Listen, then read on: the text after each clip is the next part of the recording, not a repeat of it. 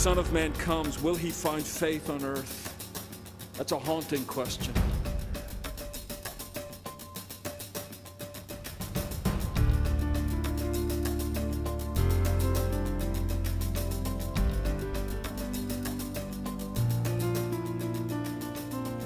Desire is that for you today, uh, faith is just sort of coming real easy for you.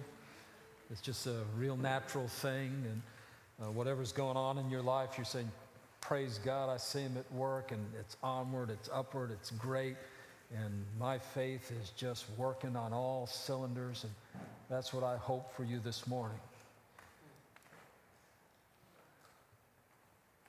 For the other 99% of you,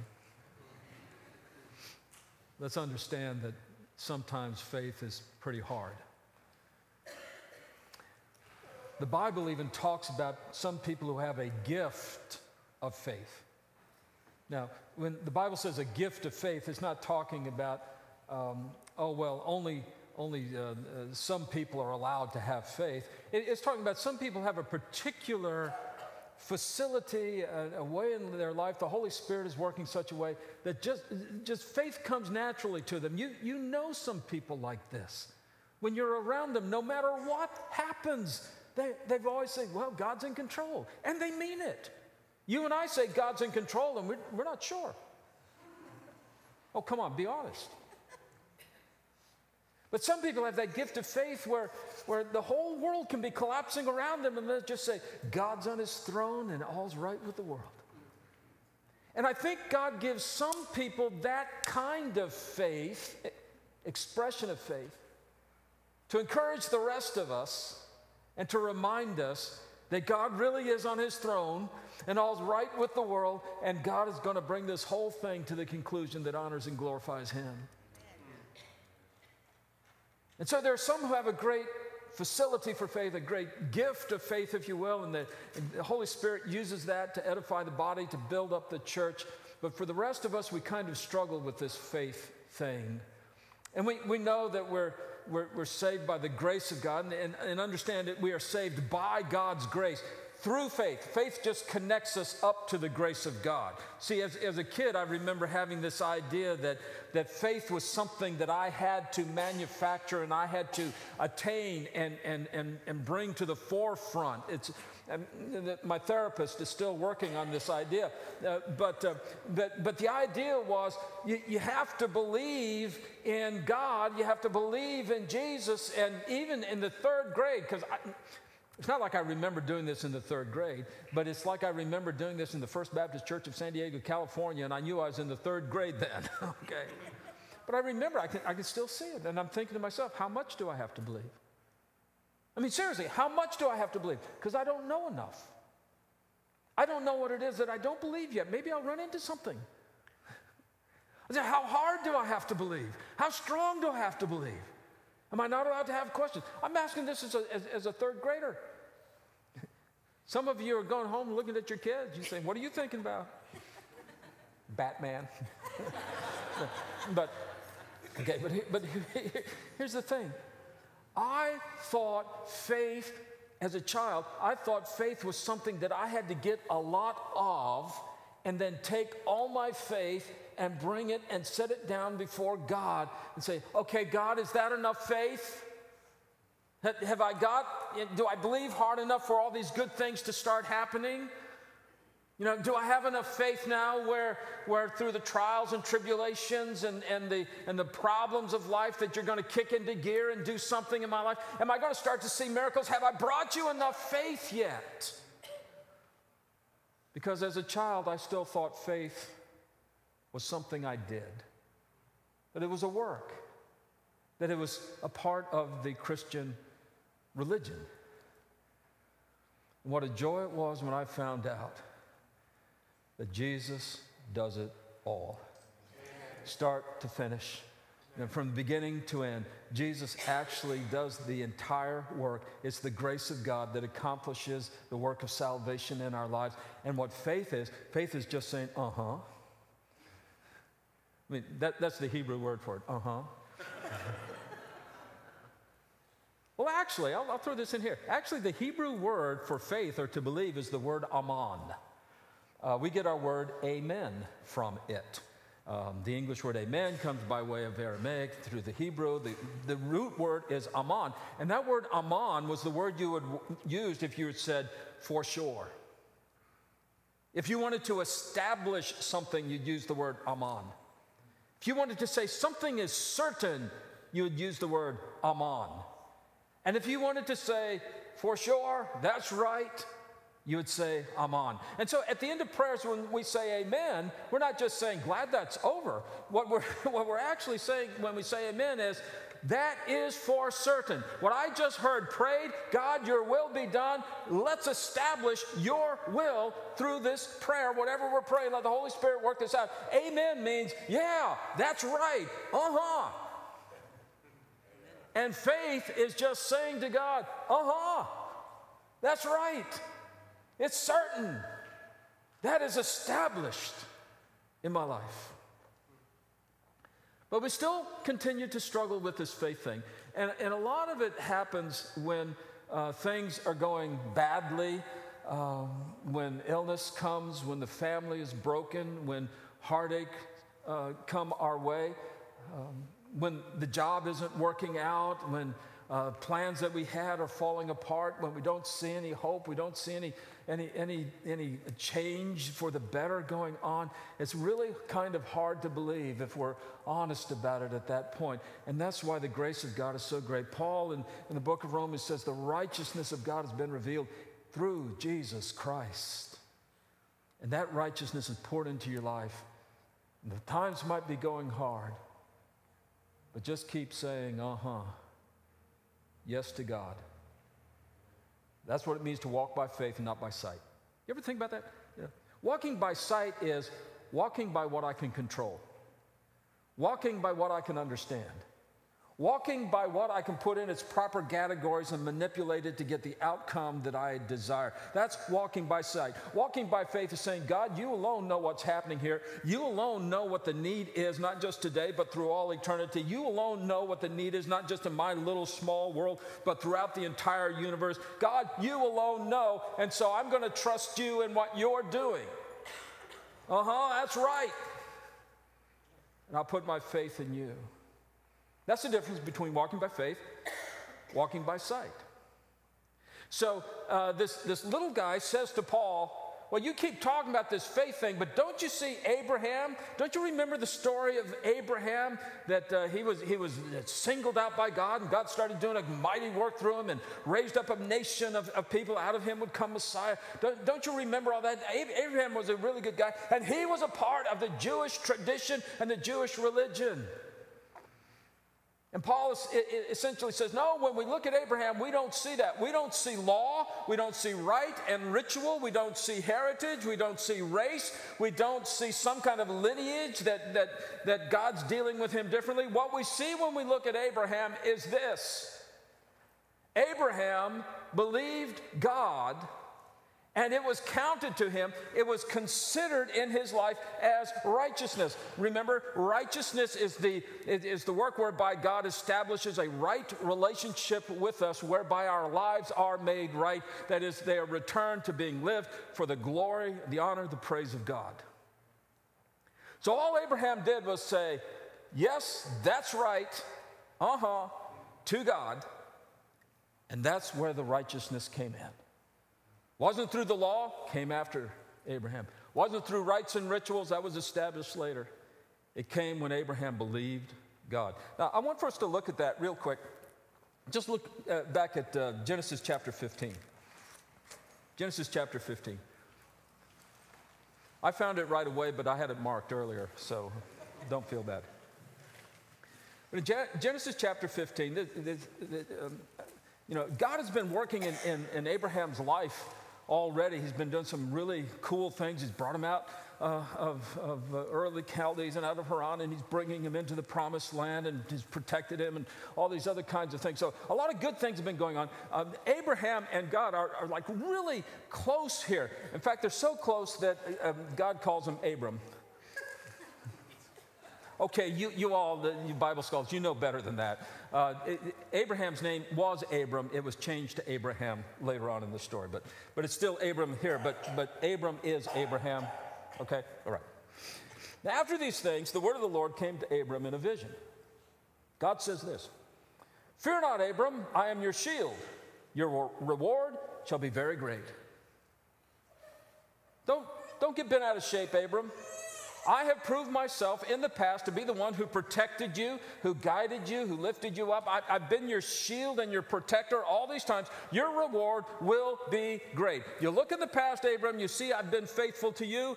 I'll be faithful in the future. Your reward is going to be great. You're thinking, well, Abram ought to say, well, that's really cool. That's really fine. Um, God and I are just having this great relationship. Verse 2 But Abram said, Oh, Lord God, what will you give me? For I continue childless, and the heir of my house is Eliezer of Damascus. That is um, a, a household servant that Abraham probably adopted so that Eliezer would be the legal heir of the Abram estate and it was sort of like a legal fiction that people did back then when they didn't have any children. He says, This guy, Eliezer, he's not even of my family. It's a legal fiction. I'm, look, God, I'm having to pick up the pieces behind your failure to act.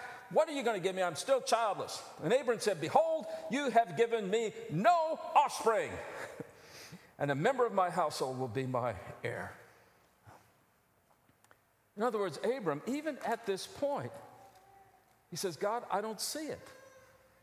I just, I just don't see it worked out. You said, Father of many nations, you said, be a bunch of folks come, come out of my family background and all that.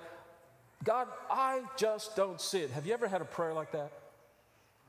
Have you ever gotten honest enough with God to say, God, you might be working, but I don't see it?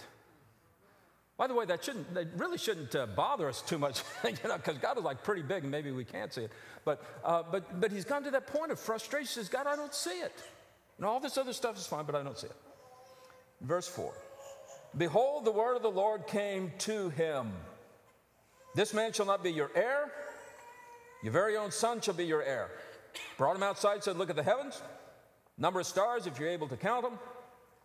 Said to him, So shall your offspring be. What did God do? Abram says, God, I'm trying to believe in you, but I just don't see it. It's not working out. This is like really, really hard to do. And God says to Abram, Well, I promised you, didn't I? And that's all he does. All God does when Abram can't see the promise is repeat the promise. What's with that? No, all God does is He said, Abram, you got to get back to where we started. I promised this. You don't see it now, but it'll happen. Now, this puts Abram's life into a real moment of crisis because he can do one of two things. He can do what you and I would do well, God, that's really great. I'll keep going to church. I'll even sing the hymns. I'll smile and all that. But deep down, I'm kind of, kind of upset at you. Well, what Abram actually did was this in verse 6. He, Abram, believed Aman, the Lord, and he, the Lord, counted it to him, Abram, as righteousness. Instead, what Abram said was, God, I may not see it, I may not understand it, but uh huh, that's right. You gave me a promise. I'm going to live for the promise. I'm going to focus on the promise. I'm going to keep moving towards the promise. And what I'd like to tell you is, and at that point, God's glory shone down on Abram, and the promise was fulfilled, and the doors opened up, and the kingdoms arose, and Abram's life was great. And that's not what happens.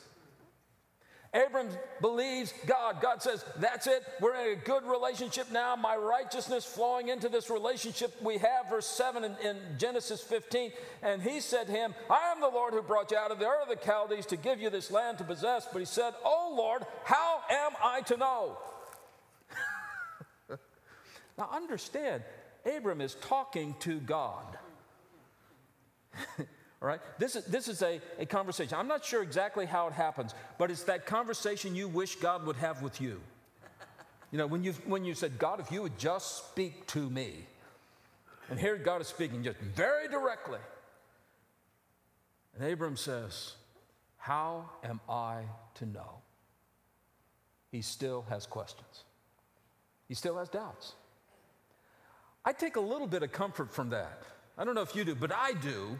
You know, if a guy like Abram can say, God, I, I, hear the promises, I'm living for the promises, I'm trusting in the promises, I'm standing on the promises, okay, I'm doing all that, God, but I still don't get it.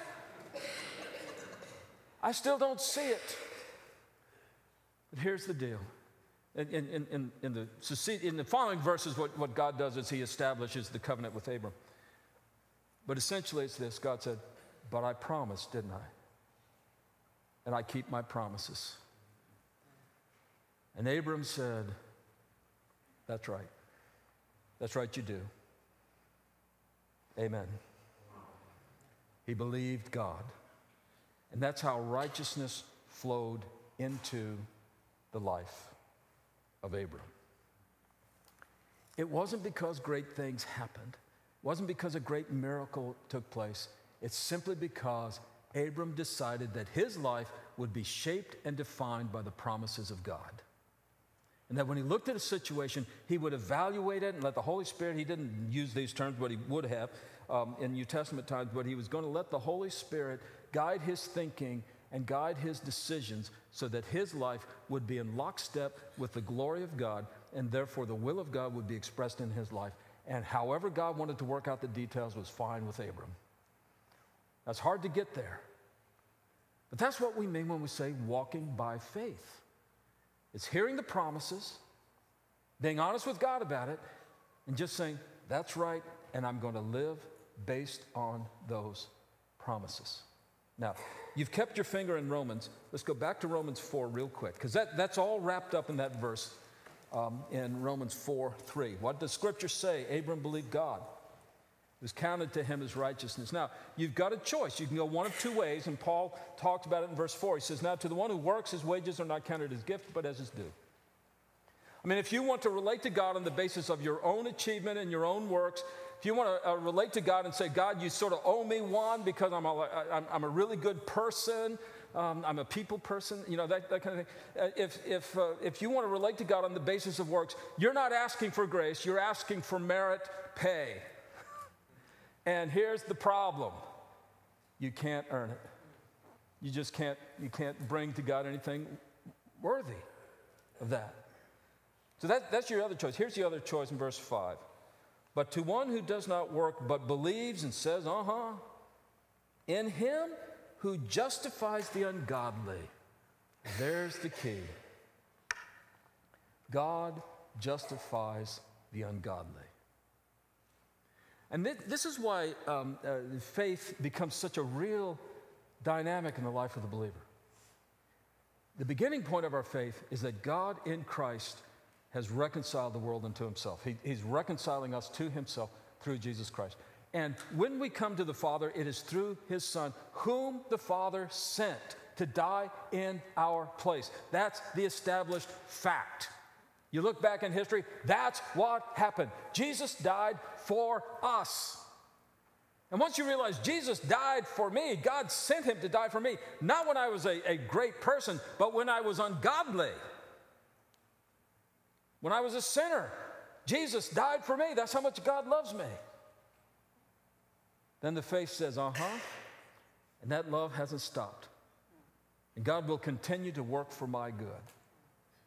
So, faith, the, the, life of faith, is saying, Here are the promises of God. I'm going to live according to the promises of God. I'm going to let them define my life and shape my life. What I do will be in accordance with what God has promised, not contrary to his promises. I'm going to live according to the promises of God. And again, I would like to tell you at this point, I would like to tell you at this point that then everything goes swimmingly well. You know, life will be fine. You won't have any problems anymore. But here's what the Bible actually says about that. If you look over at Hebrews 11, Hebrews 11. If you have a text in front of you on a table of contents, you can find it. In Hebrews, well, just first start out, Hebrews 11, 1. Faith is the assurance of things hoped for, the conviction of things not seen. Yeah. Faith is, is much more than you can comprehend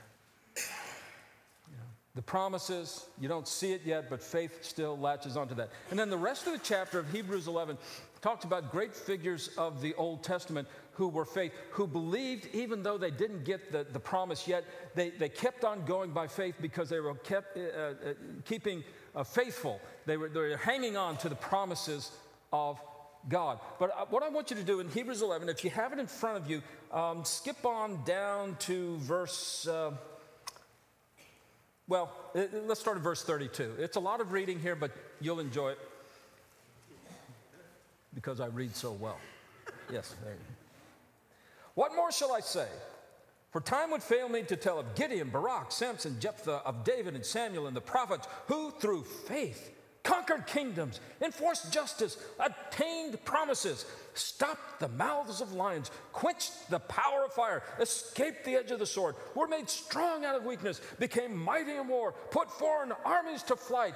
I want this, don't you? By faith, I get to win. By faith, I can walk into the lion cage and, you know, do that lion thing, you know, and, and all that. I mean, if I just have the right kind of faith, man, that's the faith I want. The Bible doesn't stop there. Verse 14, Hebrews 11. No. Verse 35. Verse 35 Women received back their dead by resurrection. That's great. By faith, some were tortured. By faith, some refusing to accept release so that they might rise again to a better life. Others, by faith, suffered mocking and flogging and even chains and imprisonment. By faith, they were stoned. By faith, they were sawn in two. By faith, they were killed with the sword. By faith, they went about in skins of sheep and goats, destitute, afflicted, and mistreated, of whom the world was not worthy. Wandering about in deserts and mountains, and in de- dens and caves of the earth. And all these, though commended through their faith, did not receive what was promised. If we stop there, it's a pretty glum picture. But since God had provided something better for us, that apart from us, they should not be made perfect. He's just saying, all those who suffered these things by faith have been brought into the great work that God is doing in Jesus Christ, and it has all come together for the glory of God in, in this great work He is doing in building and raising up for Himself a people of faith. So the faith is no guarantee of, oh, wondrous things. A lot of times, faith will lead you to some pretty horrible things. But our testimony to each other is this uh huh. God knows what He's doing. This isn't easy for me to say, but I just believe He's in control. And it, it's very hard for me to cite exactly where I see all this, but God knows what He's doing. And when it's all said and done, and when the last tally sheets are, are, are added up, those who have faith will be counted righteous before God. And that's the life of faith. So I guess my, my encouragement to you is, you know, you're, you're looking at this faith thing and you might be saying, uh, you know, I, I don't get it. And, and, you know, so many times I try to have faith, I try to believe, I grow weak in the faith, I, I, I feel like quitting and all that. Here, here's the thing all faith is, is just turn back to God and say, God, you're right. Uh huh. You know what you're doing. And whatever it is, God. Amen to that. And how that works out in your life, the Holy Spirit will, will, will just unfold that for you.